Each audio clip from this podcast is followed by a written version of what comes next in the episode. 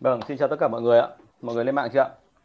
À, chào tất cả các anh chị. Xin lỗi hôm nay là vào muộn một chút vì nó đang có một số cái ờ, sự cố với kỹ thuật nhưng tôi đã chỉnh xong rồi.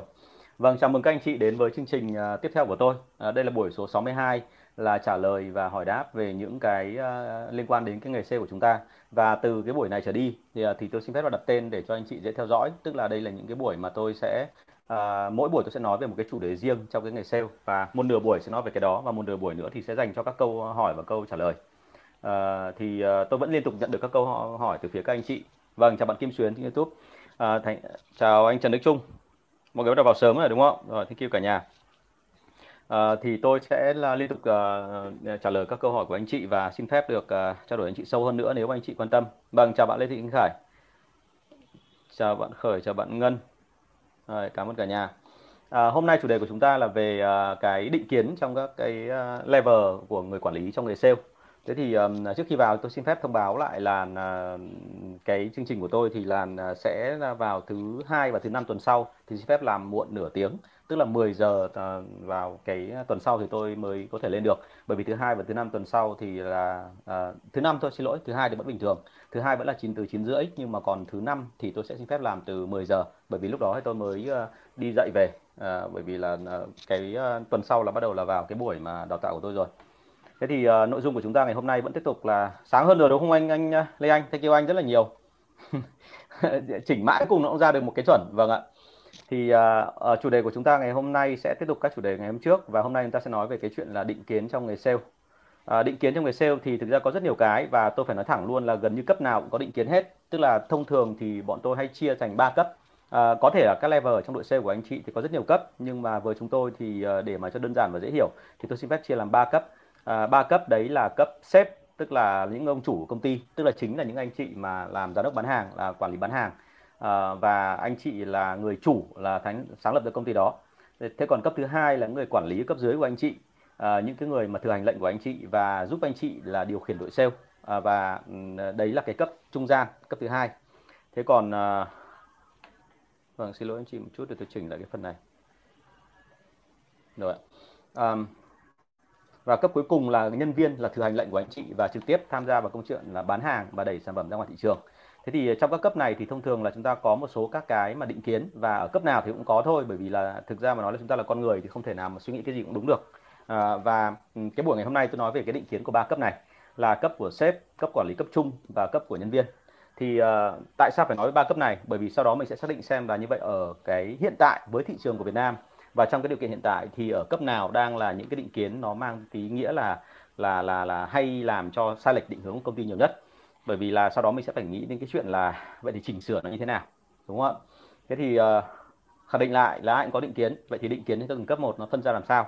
Thì tôi xin phép đi vào từng cấp một để anh chị uh, dễ tìm hiểu hơn. Đầu tiên mình bắt đầu từ cấp thấp nhất đấy là định kiến của các bạn làm nghề sale. Uh, những cái định kiến này thì có rất là nhiều và thông thường đấy chính là cái phần mà tôi phải chiến đấu khi mà tôi dạy các bạn ấy à, bởi vì là phần lớn khi mới bắt đầu ấy, thì mình sẽ thấy ngay là các bạn làm nghề sale rất hay bị một cái định kiến là à, cái nghề sale này là chỉ là tạm thời thôi hoặc là cái nghề sale này chỉ là cái nghề mà nó không được cấp bằng cho nên nó cũng không phải là nghề đàng hoàng cho lắm.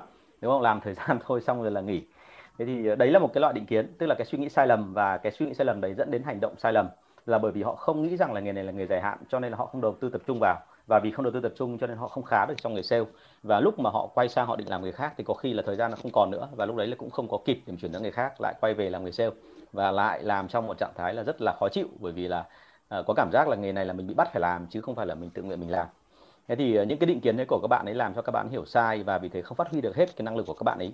Ờ, và luôn luôn trong tình trạng là cái thông điệp mà các bạn ấy truyền cho cái người khách hàng ở bên ngoài ấy là nó bị sai lệch và đó chính là cái điều mà khiến cho cái ờ, định kiến của các bạn SEO ảnh hưởng đến doanh số của cả công ty. Thế thì ờ, đấy là cái đầu tiên. Thế còn có rất nhiều cái khác nữa. Thông thường bọn tôi tổng hợp ra thì có khoảng độ 30 đến 40 cái mà ở Việt Nam mình thì người ta rất hay hiểu nhầm về nghề sale.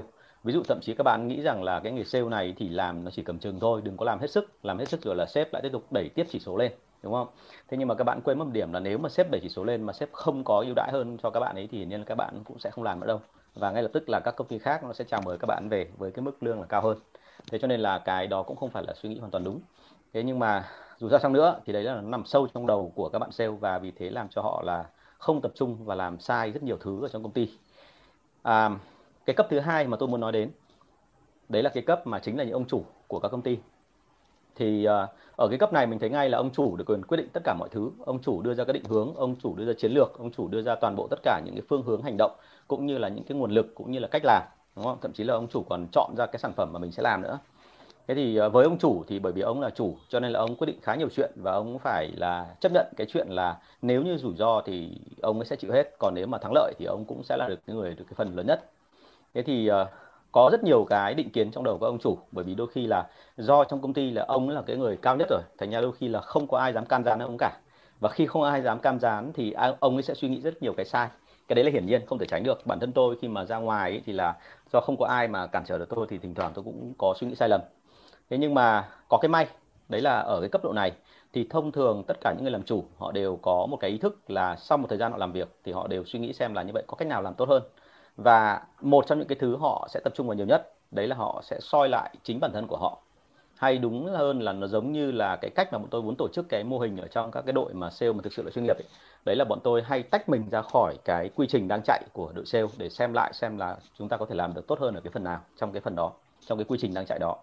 Thế thì bởi vì là cái uh, lợi của ông ta bởi vì ông ta biết rằng là mình cần phải làm tốt hơn bởi vì là đối thủ cạnh tranh xung quanh họ đang làm tốt hơn mà ông ta không làm tốt hơn cho nên là ông chủ thường xuyên phải suy nghĩ.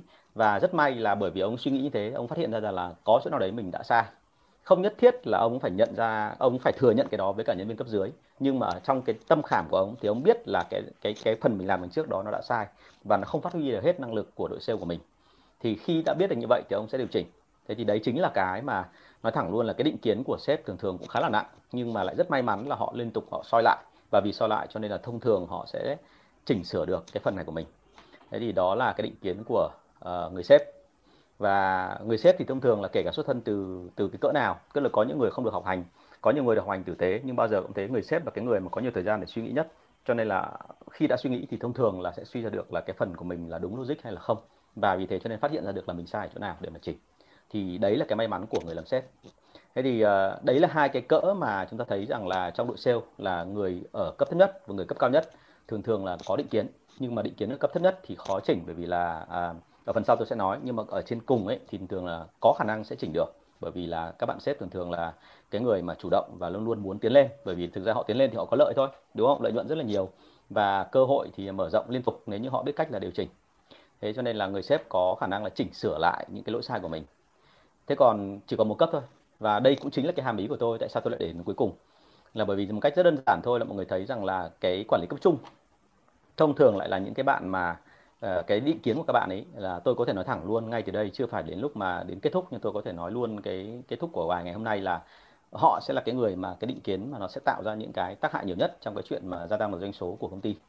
Thì tại sao nó lại như thế? Thì có rất nhiều điều mà mình cần phải lý giải với nhau ở đây. À, điều đầu tiên mình phải xác định này là cấp quản lý cấp trung ấy thông thường họ là cái gạch nối giữa người sếp và người nhân viên. Tức là uh, họ là cái người mà truyền tải ý của sếp đối với cả uh, xuống bên dưới với cả nhân viên và họ sẽ lấy thông tin mà dạng thô từ phía nhân viên để họ đẩy lên phía trên của sếp. Để mà sau đó rồi thì mọi người sẽ ra được cái quyết định và thống nhất cả tổ chức là phải làm cái gì. Thế nhưng mà ở đây uh, thì có một cái điểm như thế này mà cái này thường thường là căn theo cái tính cách của người Việt. Cái này thì, thì tôi gặp rất nhiều trong các công ty mà tôi tư vấn đào tạo hay là đồng hành cùng. Đấy là à, cấp quản lý cấp trung thì dù sao chăng nữa thì họ đã được lên cấp quản lý rồi.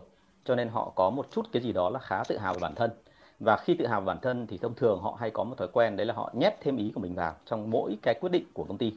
Tức là ở trên sếp có nói về một điểm là phải làm như thế này phải làm như thế kia thì ngay lập tức ở phía dưới là các cấp quản lý hay cho thêm ý của mình vào. À, đôi khi cái việc này là cố tình tức là muốn cho thêm vào để mà tăng thêm phần quan trọng cho mình nhưng đôi khi nó là vô tình bởi vì họ cảm thấy tự hào bản thân và họ muốn diễn giải cái ý của sếp theo cái cách mà họ nghĩ. Thì đấy là cái mà tôi hay thì gặp ở trong các công ty. Và khi diễn giải như vậy thì rất có nhiều khả năng là nó sẽ làm cho cái thông điệp ban đầu của sếp không còn đúng nữa.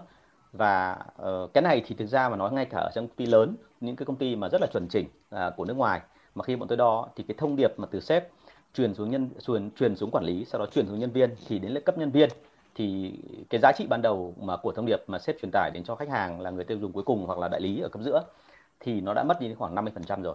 Tức là cái thông điệp giá trị nó không còn nguyên vẹn như cũ nữa à, bởi vì đơn giản là cấp quản lý ở giữa rất hay có thêm những cái thông tin khác vào và họ diễn giải theo cách của họ. Thế thì đấy là một cái mà điểm nó vô cùng là là là tai hại bởi vì là nó sẽ làm lệch đi cái thông điệp ban đầu. Cái thứ hai là uh, một cái phần nữa mà cái này thì cũng rất hay xảy ra với các cấp quản lý bởi vì là thông thường các bạn ý là ở tình trạng là xử lý những cái việc mà gần đây nhất và các bạn biết rằng là sếp không phải lúc nào cũng có thời gian để kiểm tra lại công việc của bạn ấy cho nên bạn sẽ làm mọi cách làm sao để cho mình có lợi nhiều nhất có lợi nhiều nhất thì trong một trong những cách mà có lợi nhiều nhất đôi khi nó là làm thay đổi đi cái mà sếp muốn bảo. Sếp làm sếp yêu cầu phải làm nhiều hơn thì họ sẽ tập trung vào đánh bóng nhiều hơn chứ không phải làm nhiều hơn. Ví dụ như thế. Thì đây là một cái hiện tượng rất hay xảy ra và vì nó uh, như thế cho nên là thông thường là nhân viên ở dưới họ sẽ hiểu sai lệch đi cái thông tin ban đầu và vì thế cho nên là họ cũng nhìn vào cái tấm gương của cái người quản lý trực tiếp của họ chính là quản lý cấp trung để họ làm chứ họ không nhìn vào những cái thông điệp mà sếp đưa ra có rất nhiều sếp nói với tôi rằng là cái cái mà anh đưa ra, anh thấy là ở các công ty khác đã làm thành công rồi. Và anh tính theo cái năng lực của bên anh, cũng như là theo cái mô hình của bên anh, cách làm của bên anh, thì anh thấy hoàn toàn là hợp lý. Và anh đưa cho các bạn để các bạn làm. Nhưng sau một thời gian khi anh kiểm tra lại, anh không kiểm tra hàng ngày, nhưng mà sau khoảng hai ba ngày hay một tuần anh kiểm tra lại, thì về sau nó lại thành ra một cái hình thức khác. Nó lại không có liên quan gì đến cái ban đầu anh đưa ra cả. À thế như vậy là thông điệp nó bị bóp méo và như thế nó không cân à, và một lần một cái nữa cũng phải hiểu một điểm như thế này là quản lý cấp trung thì họ muốn là có một cái gì đó có lợi cho mình ở giữa. Và họ biết rằng là sếp không thể nào mà cover hết được các cái phần và đôi khi sếp không động đến thì họ nghĩ rằng là sếp không biết. Cho nên là họ sẽ làm thêm một cái việc nữa. Đấy là họ làm sao giảm thiểu tất cả những công việc nặng nề nhất. Họ làm cho mọi thứ nó đơn giản đi. Và đôi khi những cái đơn giản đấy nó làm hại đến đến công việc chung. Ví dụ như là một cái thứ rất đơn giản là như này là thay vì cái chuyện làm 8 tiếng một ngày thì họ sẽ tìm cách là giao việc cho nhân viên nhiều hơn để cho nhân viên phải làm. Còn này họ sẽ tìm một chỗ nào đấy mát mẻ ở quán cà phê. À, cái này thì chúng ta không nên là tranh luận với tôi bởi vì là à, tôi đã quản lý rất nhiều rồi và ở đây nó có một trường hợp là tôi rất hay bắt gặp các quản lý cấp trung là ngồi à, cà phê và trà cháo ở đâu đấy. Thì đây là một điểm nó rất là mệt mỏi bởi vì là cứ ngồi như vậy xong thì thì họ cứ nghĩ là nhân viên không biết sếp không biết. Nhưng mà một khi sếp biết thì nó không hay còn nhân viên biết thì họ sẽ làm giống hệt như quản lý cấp trung. Thành ra khi quản lý cấp trung ra việc xong thì cuối cùng là nhân viên cũng lại tìm chỗ nào đấy mát mát để nghỉ. Thế thì đấy là một câu chuyện mà nó rất là mệt mỏi đúng không? Thế cho nên là quản lý cấp trung thường thường là họ là gạch nối giữa sếp và nhân viên cho nên là khi mà họ làm sai lệch như vậy thì nó sẽ có vấn đề. Thế cho nên là cái mà nguy hiểm nhất ở đây thì thông thường là trong tất cả các công ty thì tôi thấy rằng là uh, các bạn quản lý cấp trung đang đang làm cho cái thông điệp nó bị sai lệch đi nó không đúng nữa. Thì cái phần này tôi hay hay gặp ở các công ty mà SME vừa và nhỏ và cả công ty liên doanh nữa nếu mà chúng ta chỉ lơ là.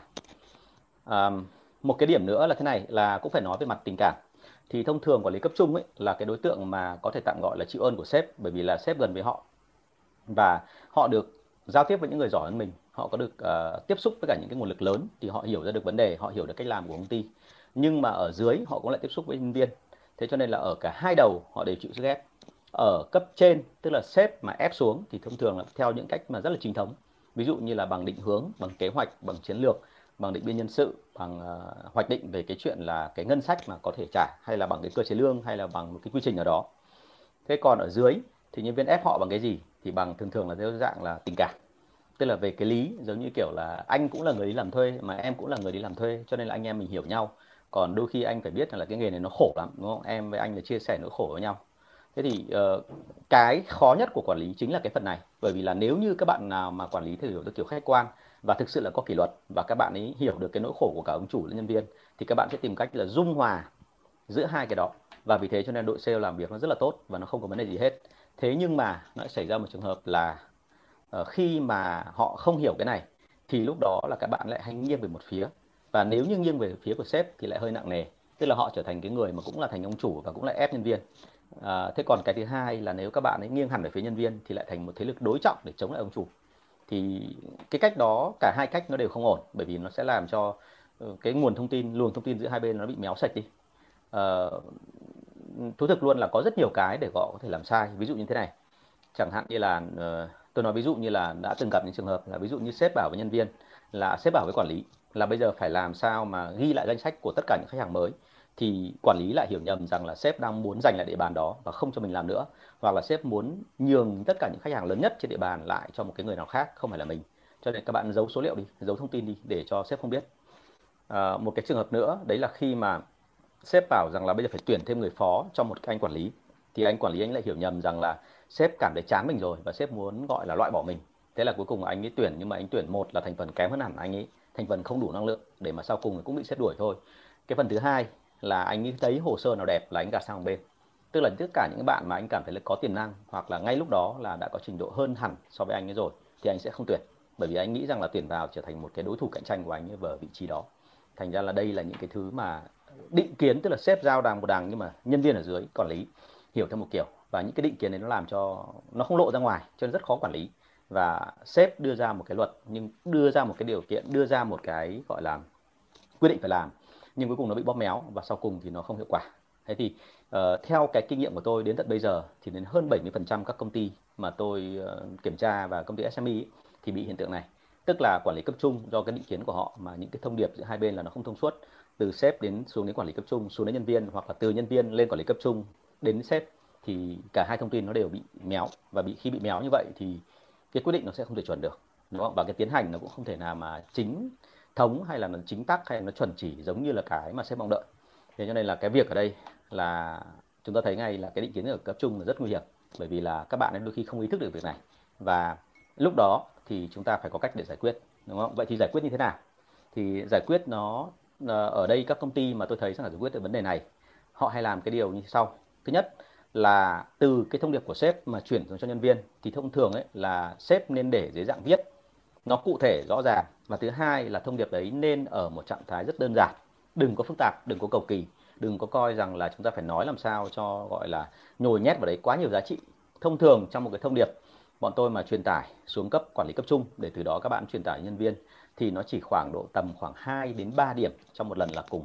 Tức là một cái chương trình mà chúng ta đưa ra thì bao giờ cũng để cho quản lý cấp trung là họ dễ diễn đạt và quản lý cấp dưới họ dễ làm theo. À cái nhân viên cấp dưới dễ làm theo. Thì thường thường mình chỉ đưa ra khoảng độ 2 đến 3 điều là cùng. Mình không để cho cái cái cái cái cái, gọi là, cái thông điệp nó bị méo mó quá nhiều. Và người ta dễ nhớ dễ thuộc dễ gọi là dễ làm theo cho nó chuẩn. À, và cái cuối cùng thì thông thường ấy là bất cứ thông điệp nào bất cứ một cái hành động một cái kế hoạch một cái chương trình nào tiến hành thì cũng phải dẫn đến cái kết quả cuối cùng là cái doanh số nó là bao nhiêu. Và không phải chỉ mỗi doanh số mà còn có cả cái chuyện là cái các chỉ số nền tảng trước cả doanh số. Ví dụ như là số đơn hàng ví dụ như là số chủng loại sản phẩm bán được. Ví dụ như là anh chị đẩy hàng tồn thì cái lượng hàng tồn đi bao nhiêu? Rồi là thậm chí ngay cả cái chuyện là đẩy, đưa chương trình để mà uh, khi nhân viên bán thì kỹ năng của họ tăng lên thì tất cả cái đó đều phải được lượng hóa. Lượng hóa tức là mình quy hết tất cả những con đó những cái đó về con số. Và vì quy về con số cho nên sếp nói một thì đến quản lý cũng nói một và đến nhân viên cũng nói một. Tất nhiên là về cái doanh số thì anh em thường thường có xu hướng là tăng lên thêm một tí nhưng mà cái tăng lên thêm này thì tôi khuyên thật là cũng không nên để cho quản lý tự động tăng. Bởi vì là quản lý tăng thì nếu nó nó làm được thì không sao, nhân viên ở dưới làm được thì không sao. Quản lý tăng mà nhân viên ở dưới không làm được thì nó dẫn đến chuyện nguy hiểm, là lúc đó là tạo sức ép quá lớn và có khi nhân viên nghỉ hết. Thế nên đây là cái phần mà mình phải hết sức cẩn thận. Và cuối cùng, khi người ta chia làm ba cấp là cấp sếp này, cấp quản lý cấp giữa này và nhân viên này, thì bao giờ cũng phải chú ý điểm này là nếu như anh chị thông qua quản lý cấp giữa để mà liên lạc với nhân viên thì bây giờ anh chị liên tục phải có một cái trường hợp thứ hai đấy anh chị phải có một cái đường thứ hai vòng ở phía đằng sau để liên hệ trực tiếp giữa sếp và nhân viên để liên tục kiểm tra lại xem thông điệp họ hiểu uh, có đúng hay không. Ở cái phần này thì các doanh nghiệp Việt Nam mình thường thường lại hay ngại. Tại sao lại các bạn ngại? Vì các bạn cho rằng là như thế thì làm như vậy thì có nên không? Bởi vì là làm như thế thì rất dễ là làm cho cho các bạn nhân viên hiểu nhầm và cho rằng là các bạn quản lý hiểu nhầm và bạn cho rằng là uh, sếp không tin mình. Thế thì uh, nếu mà chúng ta cứ sợ như vậy thì mình sẽ không làm được việc. Mà cái quan trọng hơn hết là ở đây là cả đội nhóm phải tiến lên. Thế cho nên là mất lòng trước còn hơn được lòng sau. Anh chị phải làm được cái điều này. Thế thì đấy là một số cái lưu ý của tôi khi mà tôi nói về cái chuyện là cái định kiến của từng vị trí một trong đội sale và nó ảnh hưởng đến uh, đến đến cái kết quả tạo được trong kinh doanh của một công ty cũng như là cách chỉnh sửa. Và anh chị nhớ cho là ở các công ty thì cái phần này là phần mà rất là quan trọng. Bởi vì nếu mà mình chỉ cần làm sai một lần thôi về sau thành nếp ấy, thì từ đấy trở đi là rất khó để chỉnh và khi đã khó để chỉnh rồi thì mình thực sự là không thể nào kiểm soát được hết toàn bộ các cái cái cái mà thông tin thị trường cũng như thông tin nội bộ. Và lúc đó thì tình hình nó sẽ khả năng là rất là mệt. Thành ra lưu ý tôi cái phần này. Ok. Thì đấy là cái mà đoạn đầu tiên trong một bài thì tôi rất là mong muốn là trao đổi với anh chị về cái phần đó. Vâng thì uh, có gì nữa thì chúng ta đặt câu hỏi tiếp ở phần sau nhé để mình có thể trao đổi thêm với nhau. Vâng ở trên youtube có bạn đặt câu hỏi ở đây là em là sale đi thị trường em muốn xây dựng một quy trình hoặc thời gian biểu cho một ngày của mình để đạt được chỉ tiêu ngày mà không biết phải xây như thế nào. Anh tư vấn giúp em. À, thông thường ấy em muốn xây dựng một thời gian biểu hoặc là một cái quy trình nào đó trong một ngày thì bao giờ cũng phải nhớ theo cái nguyên tắc của cái PDCA Plan Do Check Act. Đấy là cái quy trình mà thường có của các công ty liên doanh và đấy là công ty các cái quy trình mà giúp cho bạn sale liên tục kiểm tra lại xem là như vậy trong một ngày chúng ta làm được đến đâu rồi và chúng ta phải làm gì tiếp theo. Chúng ta đang ở đâu chúng ta đang tiến về đâu chúng ta đang bị thiếu cái gì chúng ta phải bổ sung cái gì ok, thành ra PDCA là cái quy trình mà liên tục phải phải làm và hãy nhớ là PDCA nó không có gì phức tạp đâu. Không hiểu sao ở Việt Nam mình thì tự dưng nó thành ra thần thánh hóa lên. Nhưng về bản chất là PDCA rất đơn giản. Nó chỉ là cái mà giúp kinh nghiệm và luôn luôn chỉnh sửa để khiến cho một cái công việc nó giống nhất với cái kết quả mà mình đề ra trong cái kế hoạch ban đầu của mình. Ok. Thế còn à, thời gian biểu thì hãy nhớ là nó căn theo cái gì? Thời gian biểu thường nó căn theo cái nếp sinh hoạt, nếp sống của những cái mà khách hàng của em anh nói ví dụ như hàng tiêu dùng thì thông thường ấy với những hàng tiêu dùng mà thuộc dạng là mở sớm ví dụ như hàng ăn chẳng hạn thì thông thường mình phải đến từ khoảng 5 6 giờ. Cái chuyện đấy chuyện hiển nhiên đúng không? Thế còn cái hàng tiêu dùng mà họ chỉ bán ở buổi trưa thì hiển nhiên là trước đó khoảng 90 giờ mình phải có mặt. À, rồi một số cái hàng tiêu dùng bình thường ví dụ như là hàng à, quần áo hay là hàng gọi là hóa mỹ phẩm thì thường thường họ có thói quen là họ không muốn là cái người đầu tiên vào và và bán hàng cho họ mà tức là lấy tiền đi của lấy đi họ lấy lấy tiền của họ đi mà lại không có ai đến mua cho nên mình kể cả mình biết là họ mở vào lúc 7 8 giờ mình vẫn nên đến một lúc khoảng độ tầm 9 giờ trở đi. Bởi vì lúc đó là có khách hàng đến mua rồi. Thành ra là cái thời gian biểu của em nó phải căn cứ theo đặc thù của từng khách hàng hay từng thị trường mà em đang bán. Chứ nó lại không phải căn theo cái chuyện là có một cái nguyên lý chung nào đó. Ok? À, ngày xưa thì anh ví dụ anh có cái thị trường về dược phẩm thì uh, nhân viên của anh ấy anh yêu cầu có hai việc. Một là các bạn đi vào buổi sáng để bán hàng bình thường nhưng sau đó rồi các bạn phải đi cả vào buổi tối nữa, đặc biệt là thời gian đầu.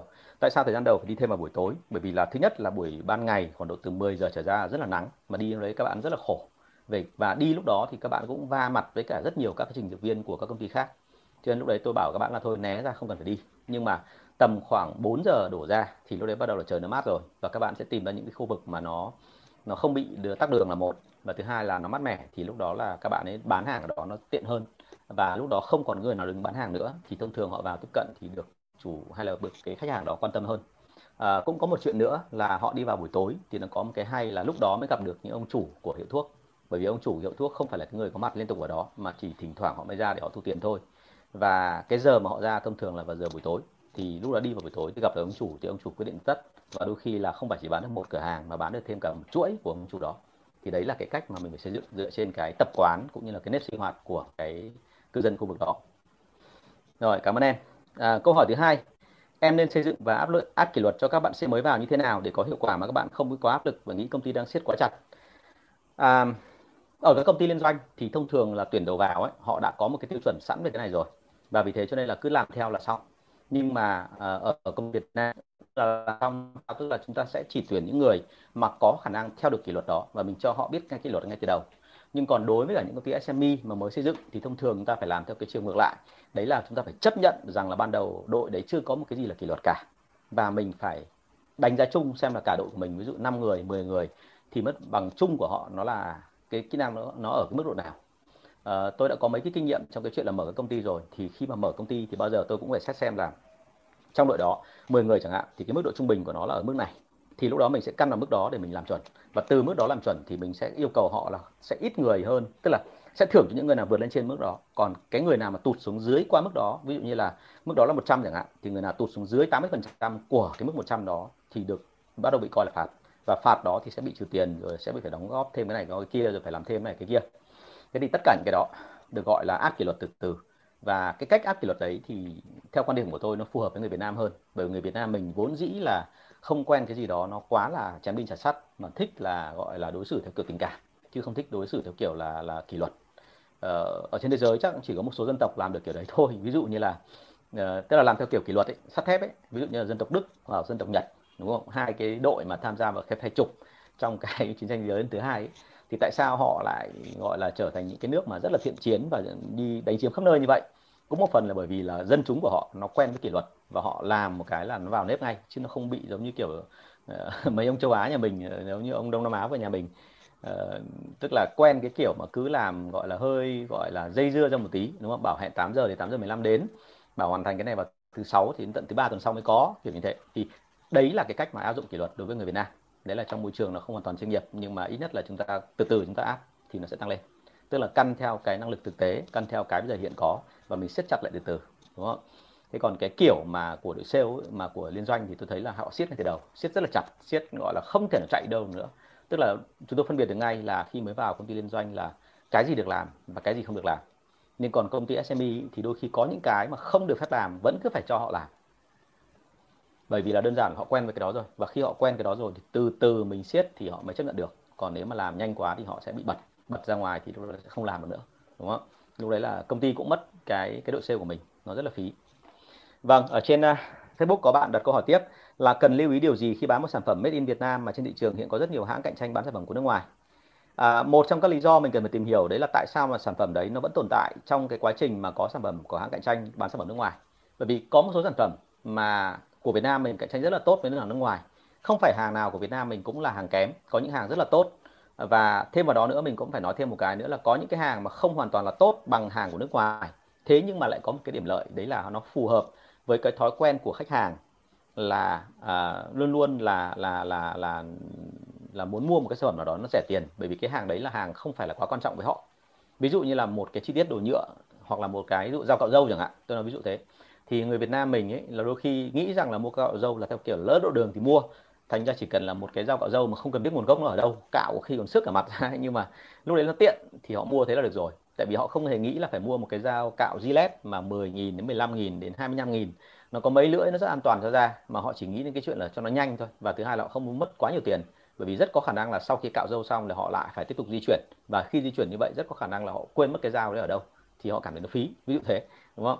Nên từng thị trường một thì mình cần phải tìm hiểu xem là tại sao mà cái sản phẩm của mình, nó là hàng Việt Nam mà nó cạnh tranh với rất nhiều đối thủ mà hàng của nước ngoài. Có thể giá bằng mình, có thể chất lượng hơn mình, có thể thương hiệu lớn hơn mình nhưng tại sao nó vẫn cạnh tranh được? Thì mình tìm ra được cái đó thì lúc đó mình sẽ có cách để mình đẩy tiếp sản phẩm của mình đi. À, một cái câu rất đơn giản thôi trên thị trường là cái gì nó tồn tại thì là nó có lý. Đúng không? Thành ra là khi mà nó có lý rồi thì phải tìm hiểu ra được và phải làm sao mà nhân mạnh cái nguyên nhân mà nó có lý lên thì lúc đó mình bán được hàng tốt hơn. Ok? Thế thế cho nên là lưu ý cái phần này nhá đó là còn chưa kể nữa là thế này là trên thị trường của chúng ta có những sản phẩm mà của nước ngoài vào nhưng bởi vì là họ không có một một cái mối quan hệ tốt với cả khách hàng giống như chúng ta.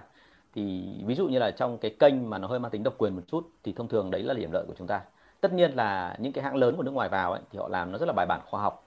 Ví dụ như là ở Việt Nam mình thì nói thật luôn là không có mấy hãng nước ngoài họ bán hàng theo kiểu bán bán tuyến cả à, bán điểm cả. Họ toàn bán tuyến thôi. Tức là ở đâu có khách hàng là họ tràn ngập vào hết. Và họ bất kể là khách hàng to khách hàng nhỏ phục vụ hết nhưng mà ở Việt Nam mình thì lại có một đặc điểm là à, tôn trọng khách hàng, đặc biệt khách hàng trung gian. Cho nên có một số cái hãng mà làm theo cái kiểu gọi là bán bán điểm. Bán điểm tức là cả một khu phố chỉ bán một, hai điểm thôi. Cả một tỉnh chỉ bán một, hai điểm thôi. Mục đích là để làm sao mà các khách hàng họ quý mình và họ giữ lại mình. Và, tức là họ họ trong mọi trường hợp họ tạo ra cái ưu thế là nhờ cái mối quan hệ tình cảm. Và đôi khi còn có những cái khách hàng, có những cái thị trường mà theo cái kiểu là cho công nợ tức là à, nhà cung cấp thì không có đưa công nợ nhưng mà hệ thống đại lý ở dưới thì họ lại đưa cho cái người mà cần có nhu cầu mua sản phẩm là công nợ rất là nhiều. Và chính vì thế cho nên là họ giữ được cái thị trường đó. Thì trong cái bối cảnh như vậy mà những cái hãng của nước ngoài vào mà lại không cho công nợ thì ngay lập tức là không thể tiếp cận được với người dân.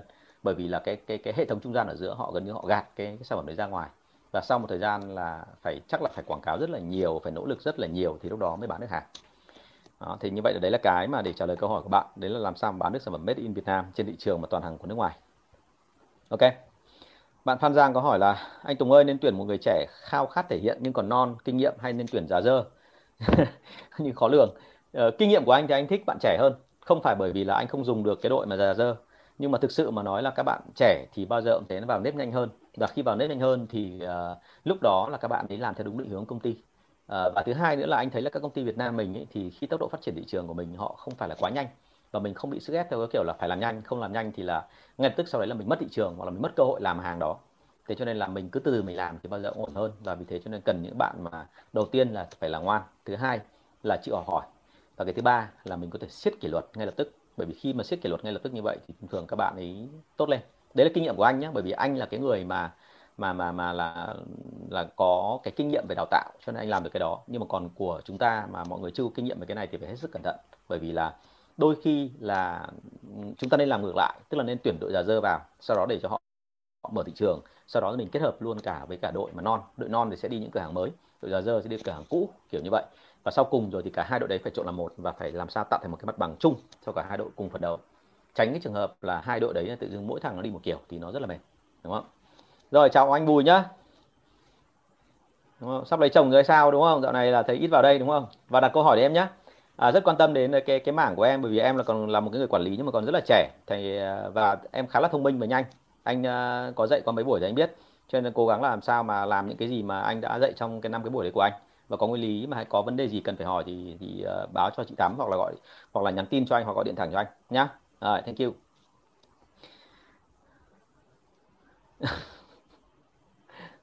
cảm ơn uh, sếp của bên công ty thang máy Edwin nhá. Hôm nay là chỉnh được uh, đèn đánh trông nó khá hơn đúng không? Hôm trước trông nó man dợ quá. Tôi cũng không hiểu tại làm sao mà như thế nhưng mà tôi đã chỉnh rất nhiều kiểu rồi. Hôm nay cái kiểu này có vẻ khá nhất?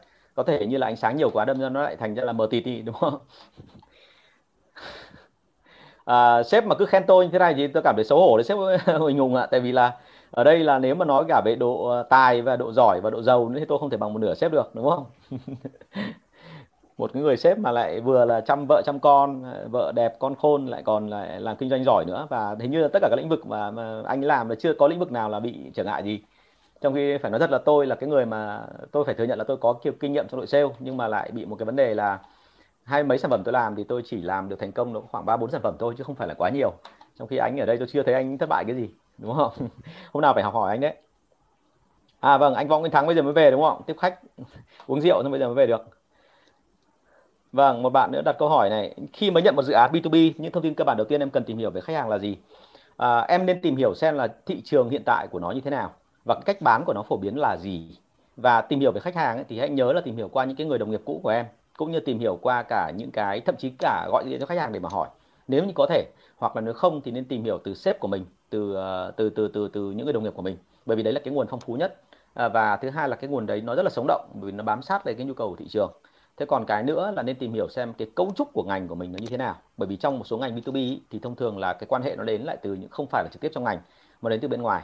Ví dụ như cái thời mà trước của anh, thì khi mà ví dụ anh làm với cả các đại ca của anh mà trong ngành B2B thì thông thường mọi người rất hay có liên hệ qua những cái ngả nó rất là buồn cười. Có một cái đội mà ở dưới ví dụ các tỉnh chẳng hạn, thì họ chưa muốn đi lobby ờ, đúng không? Ở bên ờ, ở bên nước ngoài thì họ coi là đội lobby hành lang, tức là đội mà liên tục là có mối quan hệ và dùng mối quan hệ để tác động đến cái mà thương vụ mua bán à, thì ở Việt Nam mình thì có những đội mà hoàn toàn họ chả làm gì cả. Họ chỉ là cái người mà có quan hệ một chút xíu sau đó họ cứ đi họ gặp anh này một tí gặp anh kia một tí. Họ trao đổi nhiều họ đi gặp nhiều và trí nhớ của họ tốt họ lại là người thông minh cho nên họ nhanh nhẹn và họ kết nối được các cái đối tác lại với nhau. Thì đấy là cái đội mà mà mà gọi là lobby nó rất là tốt. Thế còn ngoài ra nữa là ngày xưa thì mọi người hay quan tâm đến đội truyền thông. À, những cái thành phần mà đi nhiều và gặp nhiều ví dụ như là làm báo làm đài truyền hình làm đài phát thanh hoặc là thậm chí là ngay cả những ông lái xe đúng không? Ông ông làm à, vận chuyển. Thì rất nhiều ngành như thế thậm chí bây giờ tôi còn biết thêm một cái ngả nữa đấy là cái này thì phổ biến ngày xưa rồi nhưng bây giờ nó càng ngày càng phổ biến hơn. Đấy là các thông qua những bạn làm về bao bì. Cái nguồn thông tin qua những cái bạn làm bao bì làm những cái mà tờ rơi poster khẩu hiệu hay là những cái chương trình cho đối thủ cạnh tranh của mình nó ra rất nhiều thông tin. Cho cả những cái mà mình đang làm nữa mình đang đối tượng mình đang chăm sóc nữa. Nha thì em tìm hiểu thông tin kiểu như vậy. Thế còn uh, ngoài ra nữa thì nên tìm hiểu xem làm uh, trong cái ngành đó của mình thì có bao nhiêu đối tượng tham gia vào quá trình quyết định của B2B và từng đối tượng một thì thông thường các cuộc gặp nó sẽ diễn ra như thế nào? Rồi là những cái quy chuẩn trong ngành sẽ đang thay đổi ra làm sao? Rồi là những cái đối thủ mạnh nhất trong ngành B2B của mình hiện giờ họ đang làm gì?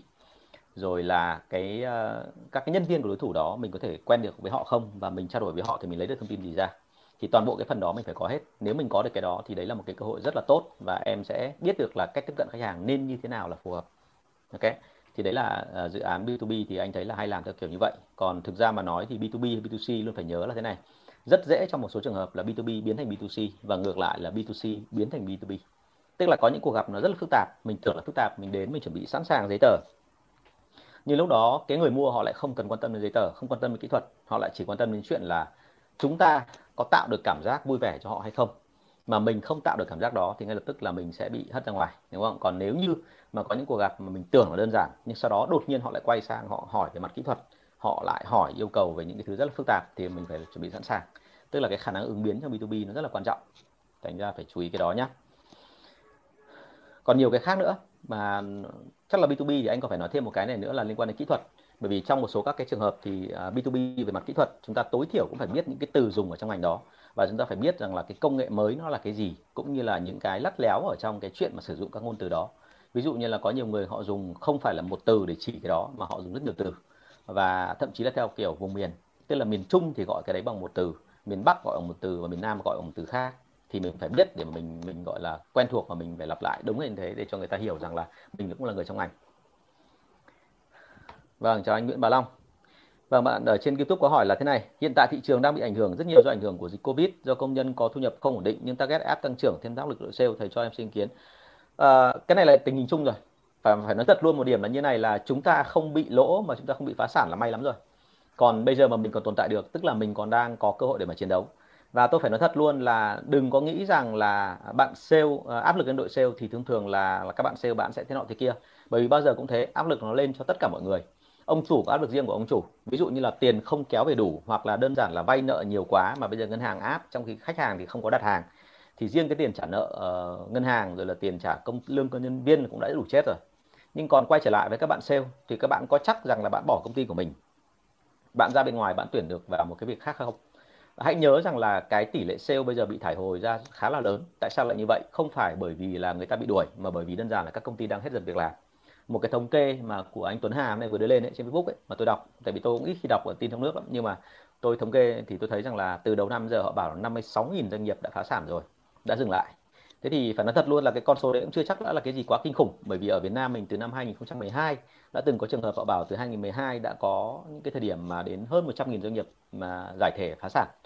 Thế thì hoàn toàn có thể các doanh nghiệp đấy là họ cũng chỉ là sân sau của một số các cái tổ chức nhưng mà khi họ phá sản thì điều đấy thể hiện là cái áp lực mà lên đội ngũ nhân viên ấy để mà tuyển được để tại vì họ bị thất nghiệp mà để mà tìm thêm việc mới nó cũng không phải là nhẹ nhàng. Cho nên là ai cũng chịu áp lực trong cái mùa này. Và vì vậy cho nên là chúng ta phải hiểu cái nỗi cái cái cái khổ của nhau để mà chia sẻ với nhau thôi.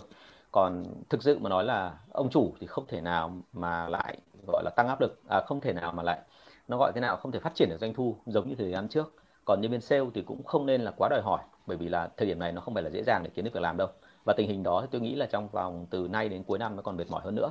Thành ra là cả hai bên phải thông cảm với nhau. Chứ còn bây giờ mà bảo rằng là uh, có nên nên nên ý kiến gì không hay nên ta kết như thế nào thì nó phải tùy từng trường hợp. Quan điểm của tôi là phải gọi là dung hòa thôi. Chứ còn bây giờ mà bảo là bên nào đang chiếm ưu thế bên nào thì khó lắm. Bởi vì bên nào cũng có nỗi khổ riêng của mình. Các ông chủ thì cứ tưởng rằng là họ tích lũy được bao nhiêu tiền như vậy nhưng mà anh chị cứ hình dung là cùng một lúc cái tiền nó đang quay như vậy mà nó dừng lại thì là cả vấn đề rồi và thứ hai nữa là càng công ty to thì cái tỷ lệ lãi chưa chắc đã càng lớn. Đôi khi công ty nhỏ thì những cái khoản mà họ chi ra nó lại nhỏ, thành ra là lãi nó lại cao hơn. Cho nên là càng công ty nhỏ thì lại, có khi lại càng dễ sống trong cái mùa này.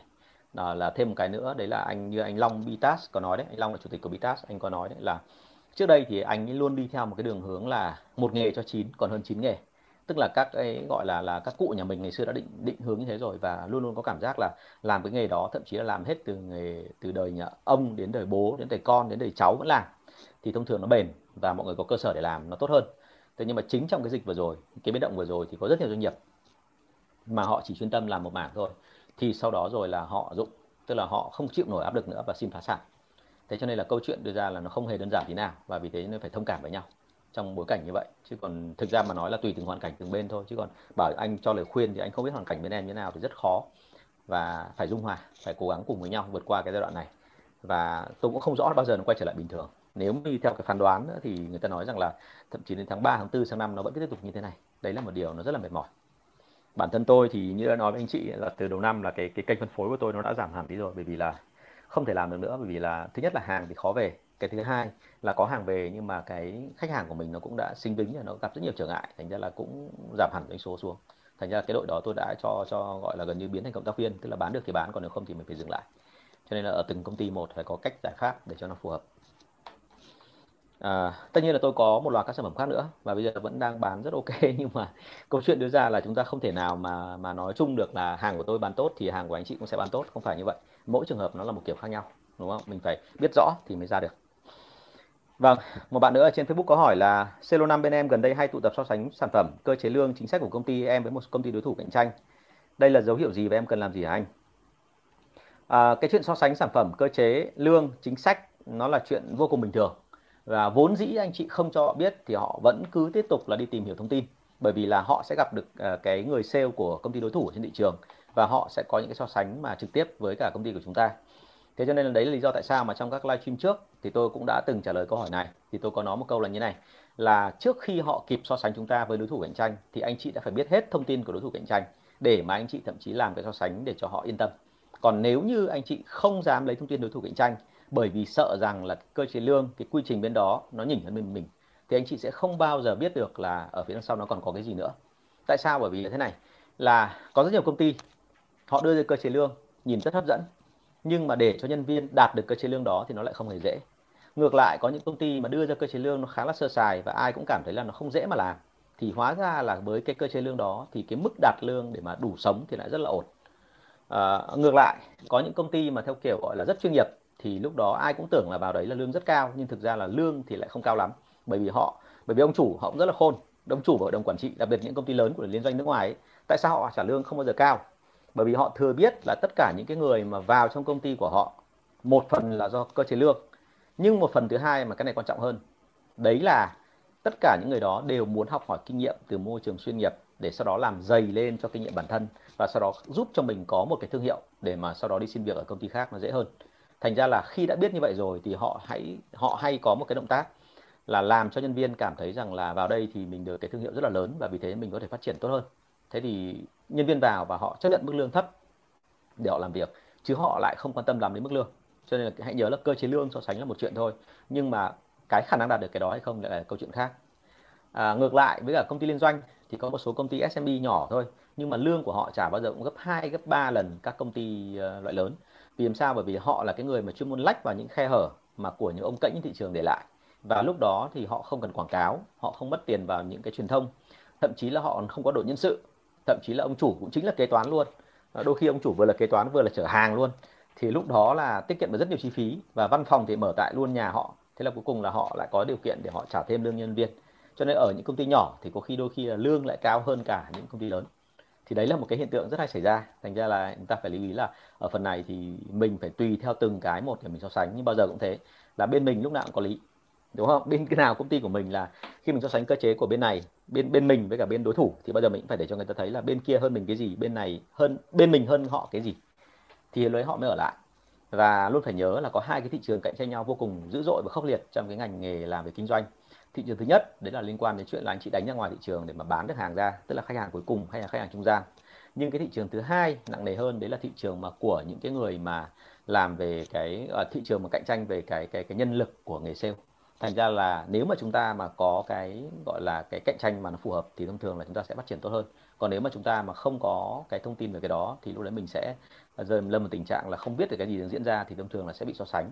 Và nếu như như quân để mình so sánh và họ thấy rằng là ông sếp không dám nói gì về đối thủ cạnh tranh mà ông sếp suốt ngày chỉ có nói về cái chuyện là uh, nó gọi là thế nào? Ông sếp chỉ nói về cái chuyện là là là là ờ, thị trường đẩy ra như nào còn không hề động đến đối thủ cạnh tranh thì nhân viên sẽ cho rằng là ông sếp sợ đối thủ cạnh tranh. Và lúc đó họ sẽ tìm cách là gia tăng thêm cái nỗi sợ của ông chủ để hy vọng rằng là ông chủ sẽ giảm nhẹ cái cái cái, cái chỉ tiêu. Thế thì cái đấy là cái mà em cần phải đề phòng. Như vậy là dấu hiệu ở đây là gì? Dấu hiệu ở đây là mọi người cần thông tin minh bạch. Và vì thế mình phải minh bạch cái đấy ra. Và mình đừng có ngại gì cả kể cả mình có kém người ta. À, tôi đã từng mở công ty và ở công ty của tôi thì không phải là lương lúc nào cũng được trả cao hơn ở công ty khác thế thì cái mà tôi bù lại đây là gì? Là uh, em thấy đấy là tôi sẽ nói với nhân viên của mình là em thấy đấy là ở đây là chỉ có mỗi anh là chủ thôi cho nên em được quyền trực tiếp giao tiếp anh hàng ngày. Em được phép là đặt câu hỏi với anh và em lớn lên từng ngày nhờ những cái đó. Thế cho nên là em đừng có ngại gì cả. Và vì thế cho nên đây là cái điểm lợi mà lớn hơn hẳn so với đối thủ cạnh tranh. Tại vì đối thủ cạnh tranh của em là có rất nhiều tầng lớp về nhân sự và em làm sao để học hỏi từ họ thì khó lắm. Ở đấy họ chỉ bắt em là làm thôi mặc dù là mức lương của em có thể cao nhưng mà anh nói luôn là nếu dưới quyền của anh thì sau một thời gian mà công ty phát triển thì lương em cũng sẽ tăng tương tự như vậy. Và tôi giữ nhân sự một phần đấy là do tôi dạy và đào tạo anh em. Đó chính là cái khởi nguồn của cái chuyện tại sao bây giờ tôi đi đào tạo và tư vấn nhiều như vậy. Vâng cảm ơn em rất là nhiều. Vâng chào bạn Bùi Bá Cường nhé à, bạn bạn Phan Giang có hỏi nếu phải chọn anh chọn phương án nào đúng không? Anh nói rồi à, em đang hỏi về ở phía trên đúng không anh đang hỏi về ờ, non hay là kinh nghiệm hay là có già dơ đúng không anh thích đội non hơn đội non đào tạo huấn luyện dễ hơn Ok, bạn Hoàng Quốc Việt muốn chia sẻ mong anh giúp đỡ tư vấn thì có gì nhắn tin cho anh nhé. Nếu mà cảm thấy là khó chia sẻ trên này thì uh, có thể chia sẻ với anh qua kia nhé. Rồi, thank you em. Vâng, bạn ở trên YouTube uh, À, một bạn đang hỏi về cái kinh nghiệm là ngành rượu vang uh, anh không hiểu là em đang muốn hỏi về cái gì. Tại vì thực ra kinh nghiệm bán hàng thì nhiều lắm. Ví dụ tìm khách ở đâu, ví dụ như tiếp cận khách như thế nào. Ngày xưa anh có một dạo là cũng đã bán cái ờ, cái rượu nặng rồi, rượu một cái loại rượu ở Canada. Rượu đấy là Black Velvet. Black Velvet nhưng mà cuối cùng là cái câu chuyện rất hài hước là anh bán rượu xịn của Canada, rượu whisky ẩn hoi. Thế nhưng mà đến lúc mà ra thị trường thì mới phát hiện ra là cái nước Lào ấy là các ông ở bên Lào các ông đã tạo ra một cái sản phẩm có tên tương tự thế là cuối cùng là mọi người nhìn chai của anh mà dù chai rất là xịn như vậy mọi người nói rằng là hàng của chúng mày là hàng nhái hàng của lào trong khi thực ra là hàng của lào là hàng nhái, hàng của bọn bọn anh để bán. Thế thì đấy chính là cái mà nó rất là buồn cười, bởi vì là hàng xịn thì không được người ta tin, còn cái hàng đều thì người ta lại tin đấy là hàng xịn. Thế thì là cuối cùng là là ờ, sau cùng là rất nhiều khó khăn và và mãi về sau thì họ mới mua.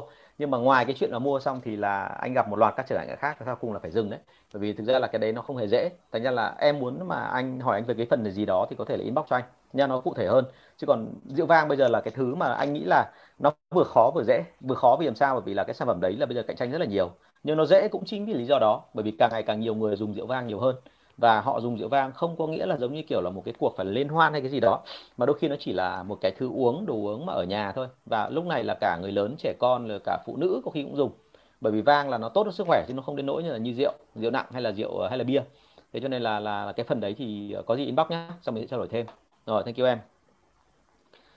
À, một bạn hỏi là ngoài lương cơ bản và phần tham doanh số thì có thể đưa thêm những khoản nào vào cơ chế lương cho sale đỡ thấy nhàn thực sự mà nói thì cái lương cơ bản nó đã là một cái khoản khó mà nhàn được rồi.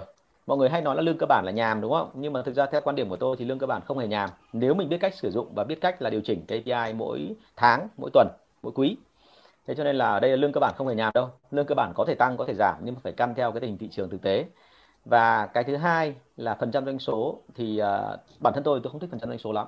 Bởi vì là tôi thấy rằng là phần trăm doanh số nó làm cho anh em tự dưng là ỉ lại. Và sau cùng nó thành ra một cái thứ rất là vô lý là cùng một cái công ty mà lượng doanh số như là 2 tỷ tỷ lệ phần trăm chỉ cần trả khoảng 10 triệu trên 2 tỷ là đã ổn rồi.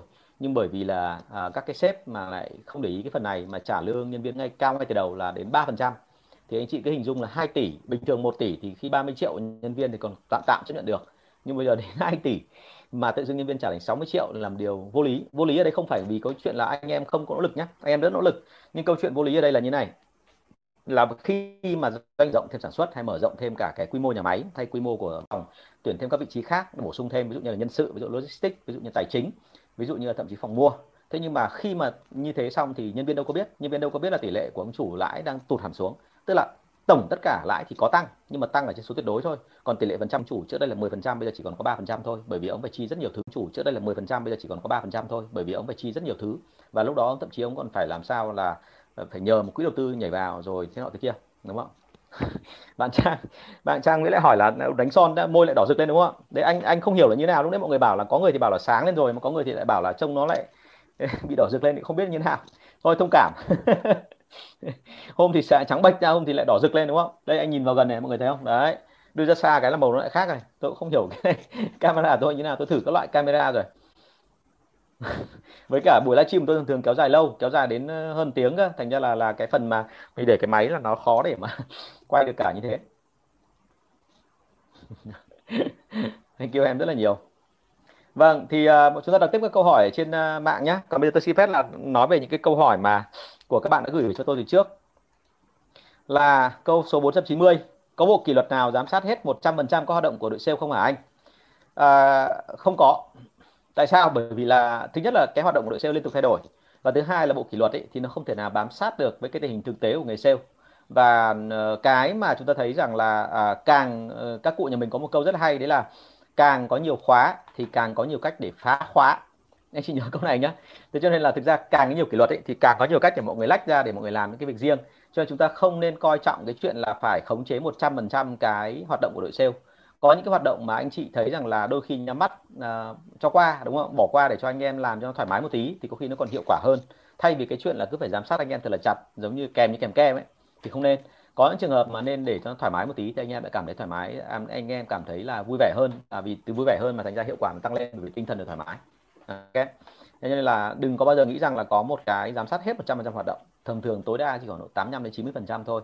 Đặc biệt là ở những cái môi trường một là thiếu điều kiện để giám sát của chúng ta. À, hai đấy là thiếu cái tính kỷ luật và tính tự giác của tất cả những người làm sale. Tôi là người làm sale nên nghe tôi biết cái đó rất là rõ. Cho nên là anh chị lưu ý là đừng đừng đừng có nghĩ rằng là mình sẽ khống chế được hết. Tốt nhất là khống chế được khoảng 85 đến 90 phần trăm còn nếu anh hỏi tôi một cái tỷ lệ mà ở trên thị trường bây giờ là mọi người khống chế được bao nhiêu phần trăm thì tôi có thể khẳng định với anh chị là chỉ khống chế được khoảng tối đa là 70 phần trăm thôi, đặc biệt là công ty SME bởi vì ờ, nếu như mà mình khống chế nhiều hơn thì chính cái đó nó tạo sức ép cho anh em rất khó chịu. Có nhiều cái là ông sếp ông ấy làm được nhưng ông không dám làm, bởi vì là càng làm như vậy thì anh em càng khó chịu và khó chịu xong rồi thì là rất dễ là có cái hiện tượng là bật lại hay là bong. Thì ờ, nó nguy hiểm lắm, cho nên tốt nhất là bây giờ mình làm sao để cho anh em nó gọi là dung hòa, đúng không? Cái từ Việt Nam mình nó gọi là dung hòa hay là Ờ, nói theo kiểu gọi là khéo mấy ông Việt Nam là anh em à, nhìn nhau mà sống. Đúng không? nhìn nhau mà sống thì cái cái chuyện mà nhìn nhau mà sống thì nó vô cùng lắm. Bởi vì là ông thấy thế này là phải, nhưng mà tôi thấy thế kia là phải. Đúng không ông chưa ép tôi, nhưng mà tôi là sale, tôi thấy là ông như thế là ép rồi đấy. Ở nhà tôi là bố mẹ tôi không ép tôi, coi như là ông. Thế cho nên là ở đây không có bộ kỷ luật nào giám sát được hết. Và kể cả có bộ kỷ luật đấy thì sếp cũng không nên giám sát 100% mà nên tạo ra một cái khoảng không gian nào đấy cho nó tự nhiên thoải mái. Đừng để cho người ta cảm thấy là nó bị bức bí. Ok? À, câu số 491 làm bao lâu thì đủ kinh nghiệm và tự tin lên được vị trí giám đốc sale hả anh? Giám đốc kinh doanh công ty SME tương đương vị trí đó ở công ty liên doanh không hả anh.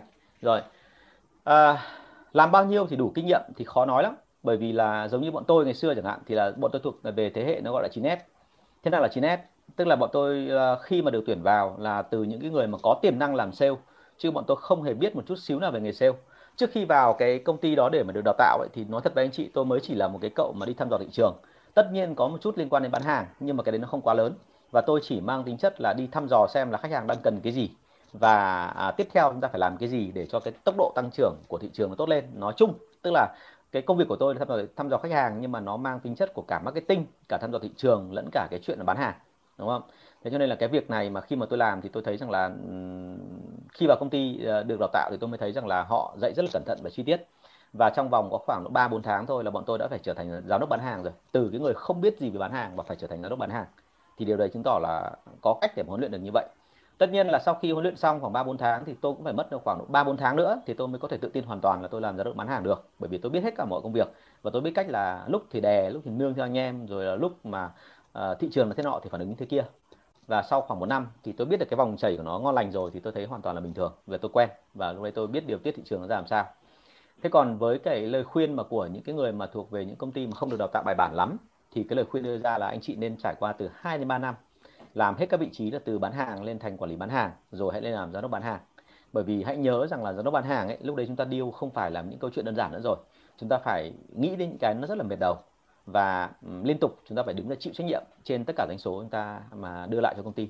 Cho nên là ở đấy anh chị phải làm sao mà làm cho nó hiệu quả, chứ không thể nào mà chúng ta lại lại lại có thể làm theo cái cách gọi là ơ hờ được. Và lúc đó mình có nhiều sức ép thì nó khá là mệt. Nhá, thành ra là kinh nghiệm của anh thì anh là là như thế. Thế còn câu hỏi thứ hai của em là giám đốc kinh doanh của công ty SME có tương đương vị trí đó ở công ty liên doanh không thì không? Bởi vì thế này à, thông thường ở công ty liên doanh ấy, họ có truyền thống làm việc lâu hơn cho nên là cái mức độ mà của công ty liên doanh thì bao giờ ở một cái mức là hơn một bậc so với cả công ty bình thường. À, ví dụ công ty SME tức là công ty vừa và nhỏ của Việt Nam. À, một cái ông mà làm giám đốc kinh doanh ở công ty SME thì thông thường nó chỉ tương đương vị trí mà cỡ khoảng trưởng phòng hoặc là trưởng nhóm ở bên một công ty liên doanh thôi. Tại sao lại như vậy? Bởi vì là cái bố trí của công ty SME thường thường là ông giám đốc chính là ông chủ cũng chính là giám đốc kinh doanh chứ lại không phải là cái người mà làm vị trí giám đốc kinh doanh rất nhiều giám đốc kinh doanh mà trong các công ty SME tôi hỏi thì họ hoàn toàn không hề biết gì về cái cách là lập kế hoạch, hay là họ cũng không bao giờ biết là định lượng cái công việc của nhân viên ở dưới như thế nào để mà sau đó đưa ra dự báo cho nó phù hợp. Thành ra là ừ, về bản chất mà tôi thấy rằng là có rất nhiều người họ cho rằng là họ đã là giám đốc rồi, nhưng mà khi tôi xét lại công việc thì tôi đánh giá là họ chỉ là chức gọi là giám sát thôi hoặc thậm chí là trưởng nhóm thôi. Đến cái mức độ mà họ huấn luyện nhân viên họ còn chưa biết thì thực sự là họ chưa thể nào là gọi là giám đốc bán hàng được. Thế cho nên là ở công ty liên doanh thì cái level bao giờ nó cũng cao hơn bậc đó cũng chính là lý do mà khi mà một công ty SME họ tuyển giám đốc kinh doanh thì họ hay có một cái xu hướng là họ chọn ra một cái anh làm quản lý hay là trưởng nhóm ở một công ty lớn hơn. Thậm chí đôi khi là có những trường hợp mà hết rồi thì họ phải chọn cả từ người sale, từ những công ty mà liên doanh ra. Bởi vì là họ hy vọng là với cái việc mà được huấn luyện và đã quen với cái môi trường mà đào tạo từ trước đó rồi thì như vậy các anh sale kia sẽ rất là hỗ trợ và giúp họ là phát triển được đội sale theo đúng cái chuẩn mà họ mong muốn, đúng không? Thế nên đấy là là cái mà anh muốn nói nhá và đấy là cái mà chưa chắc đã tương đương đâu. Chú ý cái phần đó.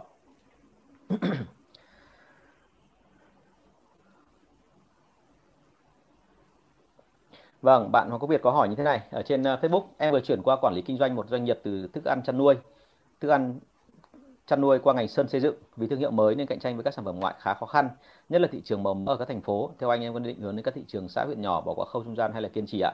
Cái này anh phải căn theo cái cái việc mà em đang làm hiện giờ. Bởi vì nó thật luôn thị trường sơn bây giờ nếu mà cho anh một đánh giá một câu ấy, thì anh có thể khẳng định luôn với em là thị trường sơn giờ đang rất là nát. Thế nào là nát?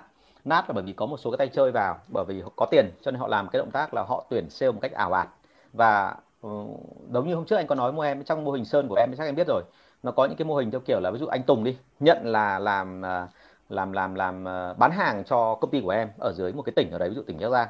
Thì anh về đó và anh à, xin phép là anh nhờ bố mẹ hay là chú cô gì đấy họ hàng nhà anh là dựng lên một công ty. Và anh bảo rằng với cả công ty là đấy là nhà phân phối của tôi. Tức là ngoài lương của tôi ra, anh bây giờ anh phải trả cho cái chiết khấu nhà phân phối. Nhưng thực ra đấy là toàn là của anh hết, chứ không phải là của cô chú của anh thì sau đó trong trong cái đó thì anh lại à, bịa ra hai cái hồ sơ nữa. Anh kêu đấy là hai nhân viên của nhà phân phối, trong khi thực ra vẫn chỉ một mình anh đi bán hàng. Rồi cái tiếp theo nữa là bắt đầu anh lại bịa ra thêm là hai khách hàng trên địa bàn đó mà là thuộc dạng nhà bán buôn để cho công ty phải chắt thêm. Thế là cuối cùng là một mình anh đóng vai cả một loạt là cả giám đốc nhà phân phối, rồi là cả chở hàng, cả bán hàng à, rồi là cả bên khách hàng, đúng không? Rồi lại cuối cùng là nhân viên của công ty nữa. Thì như vậy là một mình anh đóng ăn năm vai. Và vì như thế cho nên là cái mức chiết khấu nó rất là lung tung xòe. Ví dụ anh Tùng khi cộng tất cả các phần mà ở trên có lại thì anh có thể lên đến khoảng 60 phần trăm. Cái này là anh anh có thông tin ở bên trong thì anh biết nhé có một số trường hợp nhưng mà lại lên tức là tỷ lệ mà anh được chiết khấu lên tận 60 phần trăm bởi vì anh cộng tất cả những cái lại cái lại. Thì lúc đó anh chiết khấu cho khách hàng anh đẩy ra nhanh ấy, thì có khi anh đẩy ra đến 55 phần trăm anh chỉ ăn lãi có 5 phần trăm thôi. Thành ra cái giá của cùng một cái sản phẩm như vậy nhưng nó rất là loạn. Đó là còn chưa kể nữa là các sản phẩm bây giờ thương hiệu rất là đa dạng phong phú và thông thường họ bán theo cái kiểu là nhờ mối quan hệ. Thì đấy là cái đặc thù của ngành sơn của em thành ra là khi mà có đặc thù kiểu như vậy và nó vẫn chưa đi vào ổn định hoàn toàn, thì bây giờ em bảo anh là tập trung vào cái nào thì nó rất là khó. Bởi vì là thực sự mà nói là trên thị trường mà theo kiểu giật như vậy thì em bán được cái gì thì em nên bán và em bán chặt lấy cái khách hàng đó, đừng để họ mất. Đấy là trường hợp thứ nhất. Trường hợp thứ hai là muốn tập trung vào thị trường ở thành phố hay là ở các cái huyện huyện lỵ nhỏ thì phải lưu ý cái điểm này. Là ở thị trường thành phố thì cái sự cạnh tranh nó rất là rát nó bán được số lượng lớn nhưng mà nó rất là rát về cạnh tranh và thông thường người ta sẽ gán với cả các sản phẩm khác để họ lấy được lãi tổng thể cho cả một nhóm sản phẩm. À, nhưng mà à, ở thị trường nhỏ thì thông thường là lãi lại cao hơn. Thế nhưng mà cái số lượng bán ra thì nó lại ít hơn. Thế thì cái này là thực ra đây không phải đặc thù của ngành sơn mà đặc thù của tất cả mọi ngành. Cứ ở thành phố lớn thì cạnh tranh nó lại lớn nhưng mà số lượng bán ra thì nhiều nhưng mà lãi thì lại thấp. Còn ở những thành thị nhỏ thì số lượng bán ra thì ít lãi mình cao nhưng mà mình bán lại không được bao nhiêu cả thế cho nên là phải hết sức chú ý về cái phần này. Và vì thế cho nên anh không biết được là cái chỉ tiêu công ty em đưa ra là gì, định hướng của công ty em muốn phát triển theo hướng nào, rồi bản thân năng lực của em nữa là đi theo cái cửa nào. Bởi vì em bàn là ngành thức ăn chăn nuôi mà sang cái ngành này thì hoàn toàn nó là mới với em, đúng không? Thành ra là phải tìm hiểu rất là kỹ. Thế cho nên là ờ, nếu như em mà bỏ qua được khâu trung gian thì thì quá là ngon. Bởi vì bỏ qua trung gian thì mình có thể đánh thẳng phía dưới. Nhưng mà ngay cả như thế xong rồi thì ngay cả ở phía dưới cùng ấy, những cái đại lý nhỏ lẻ hay là những đội thợ thi công hay thậm chí là những cái người mà có nhu cầu trực tiếp ấy, thì họ có so sánh em với cả những người khác hay không? Bởi vì thị trường Việt Nam mình loạn nhiều nhất chính là bởi vì so đọ về giá. Và một cái nguồn hàng mà từ bên kia biên giới về mà đi theo kiểu tiểu ngạch nó sẽ làm cho thị trường nó loạn lên nhiều hơn. Cho nên là đấy là cái mình cần phải quan tâm nhá. Thế thì có gì nữa thì là gửi tin nhắn qua anh qua qua inbox đi rồi mình trao đổi với nhau nó kỹ càng hơn. Còn thực sự mà nói là anh chưa biết được thông tin thì anh rất khó để mà đưa ra cho em là em nên làm thế nọ em nên làm thế kia. Và anh đưa như thế thì nó vô trách nhiệm quá đúng không? Cùng ngành với nhau thì nên trao đổi nó cụ thể. Rồi thank you em. Vâng bạn Kim Trường có hỏi như thế này là một người rất, rất giỏi nhưng chỉ làm công ty SME họ thấy không phát triển được bản thân và không thể hiện đúng thể hiện và chứng tỏ được bản thân có phí không? Ờ, anh không biết là phí với cái gì. Còn bởi vì là họ thấy là họ không phát triển được bản thân thì nhiều khi là do chính họ thôi. Bởi vì thực ra trong nghề ấy, kể cả ông sếp không dạy thì chúng ta nếu mà là cái người thông minh mà mình là người rất là giỏi thì mình phải học được đúng không? Chứ còn nếu mà rất giỏi theo cái kiểu gọi là rất giỏi thông minh nhưng mà lại tự hào hay tự phụ bản thân mà không chịu học thì cũng nên chịu thôi. Bởi vì phải nhớ một điểm là như này nhá. Những cái gì mà mình được học ở trong trường hay là mình đã biết uh, từ trước đến giờ từ dạng kinh nghiệm ấy nó chỉ là một phần thôi. Thị trường liên tục biến đổi và nếu như mình không theo kịp thị trường thì nó sẽ đào thải mình. Cho nên câu chuyện đưa ra ở đây là có phí hay không ấy là phải tự người đấy phải tự thấy. Có nhiều người mà giỏi nhưng mà theo cái kiểu an phận thì đến cuối đời cuối cùng cũng trở thành một người bình thường nhưng mà có những cái người mà theo cái dạng là à, có thể họ rốt ban đầu họ kém nhưng mà họ chịu khó học hỏi. Họ gọi là đâm sấp dập ngửa ra và họ học ngày học đêm. Có nhiều người tôi biết là thậm chí đến tận 12 giờ đêm vẫn còn ngồi học. Cái chuyện này chuyện có thật nhé chứ đây không phải tôi dựng lên để cho anh chị lấy gọi là động lực tinh thần gì đâu. Tôi không phải là người mà thổi EQ nhưng thực sự là có nhiều anh là anh hợp với nghề sale và anh ấy cắm đầu cắm cổ và anh học. Và thậm chí anh này còn yêu nghề đến một độ mà trong đội của tú của tôi anh còn làm cả bài thơ cơ. bài thơ ví von về nghề sale rồi ông ấy làm cả cái nọ cái kia để ông ấy để cho dễ nhớ những cái lý thuyết mà tôi dạy thì lúc đó tôi mới thấy rằng là anh ấy tiến rất là nhanh. Và sau cùng thì quả thực là sau có hai năm thôi, thì anh ra anh mở một công ty riêng và anh làm ngành nghề khác hẳn với ngành nghề mà trước đây mà anh cùng làm với tôi. Và đến bây giờ thành ông chủ lớn rồi. Thế cho nên là câu chuyện đưa ra ở đây là thế này là phí hay không phí phải là do từng người, em ạ, định hướng của từng người một. Thế còn cái nữa là ở doanh nghiệp thì thực ra mà nói là họ, nếu mà doanh nghiệp nào mà thấy một cái người mà khá khẩm như vậy mà không đẩy họ lên được nhanh thì luôn luôn phải đối mặt với cả một một cái nguy cơ rủi ro là khả năng cao là người đấy sẽ bỏ đi tìm một cái chân trời khác bởi vì ở ngoài kia rất nhiều người cần đến người sale, đúng không? Tôi đã nói rồi là cái người sale bây giờ rất nhiều người cần, nhưng tất nhiên là người ta cần sale giỏi, chứ người ta không cần phải cái kiểu mà có mặt để mà dí mặt vào xong rồi lấy, gọi đánh chống ghi tên lương xong rồi cứ thế là đi làm mà chả biết hiệu quả đến đâu. Thành ra là cái phần này chắc là cái anh người giỏi kia thì phải xem lại nhá. Tại vì là là giỏi mà lại lại không không phát triển được bản thân thì điều đấy chứng tỏ là có vấn đề đấy, đúng không? Phải làm sao mà giỏi mà phát triển bản thân thì làm sao cho sếp mà phải sợ và sếp phải giữ lại cơ, thì đấy mới là người giỏi thực sự, em ạ. rồi thank you cả nhà rất là nhiều. Đến bây giờ là mười rưỡi rồi tôi xin phép dừng ở đây. Thì một lần nữa cảm ơn các anh chị rất là nhiều. Và à, như tôi đã nói à, từ đầu buổi thì là thứ à, từ thứ ba tuần sau ngày 7 tháng 7 thì bắt đầu là lớp quản lý của tôi. Thành ra đến thứ năm thì tôi vẫn đang dạy lớp đó mà tôi dạy từ 6 giờ đến 9 giờ. À, dạy qua cả zoom lẫn cả trực tiếp ở Hà Nội. Cho nên là khả năng là nếu như có làm cái buổi livestream thì thứ năm tuần tới tôi sẽ làm vào lúc 10 giờ. Thì rất là mong anh chị là vặn lại cái lịch của mình lùi lại nửa tiếng vâng và sẽ gặp anh chị từ 10 giờ đến 11 giờ buổi tối ngày thứ năm tuần tới. À, cảm ơn anh chị rất là nhiều. Ok đấy như Kim Xuyên nói này lương đang 15 triệu giờ họ làm 25 triệu chuẩn em. Nếu như mà em mà cảm thấy rằng à, nếu như mà cái đội đấy mà người ta cảm thấy rằng là phù hợp thì người ta đi thôi đúng không? Rất nhiều lựa chọn em ạ. Nhá. Thank you mọi người. Và đưa anh thấy buồn cười đúng không? Thổi IQ đúng không? Đấy là câu bình thường đấy ạ. IQ lên cao thì EQ lên cao chứ EQ lên cao thì IQ xuống thấp. Chuyện rất bình thường. rồi cảm ơn cả nhà rất là nhiều. Và hẹn gặp lại anh chị vào tuần sau. Và à, rất là mong là nếu anh ta mà đã đăng ký lớp C của tôi thì à, có uh, liên hệ gì anh chị liên hệ với các bạn Thắm. Số điện thoại là 077 576 2194 vâng chỉ còn có từ nay đến thứ hai thôi là đăng ký. Vâng thành ra là rất mong gặp lại anh chị vào những cái thời gian đó. Cảm ơn mọi người rất là nhiều. À, xin phép chào anh chị và hẹn gặp lại. Vâng cảm ơn anh Đức Anh nhé hẹn gặp anh vào ngày mai. Chào cả nhà.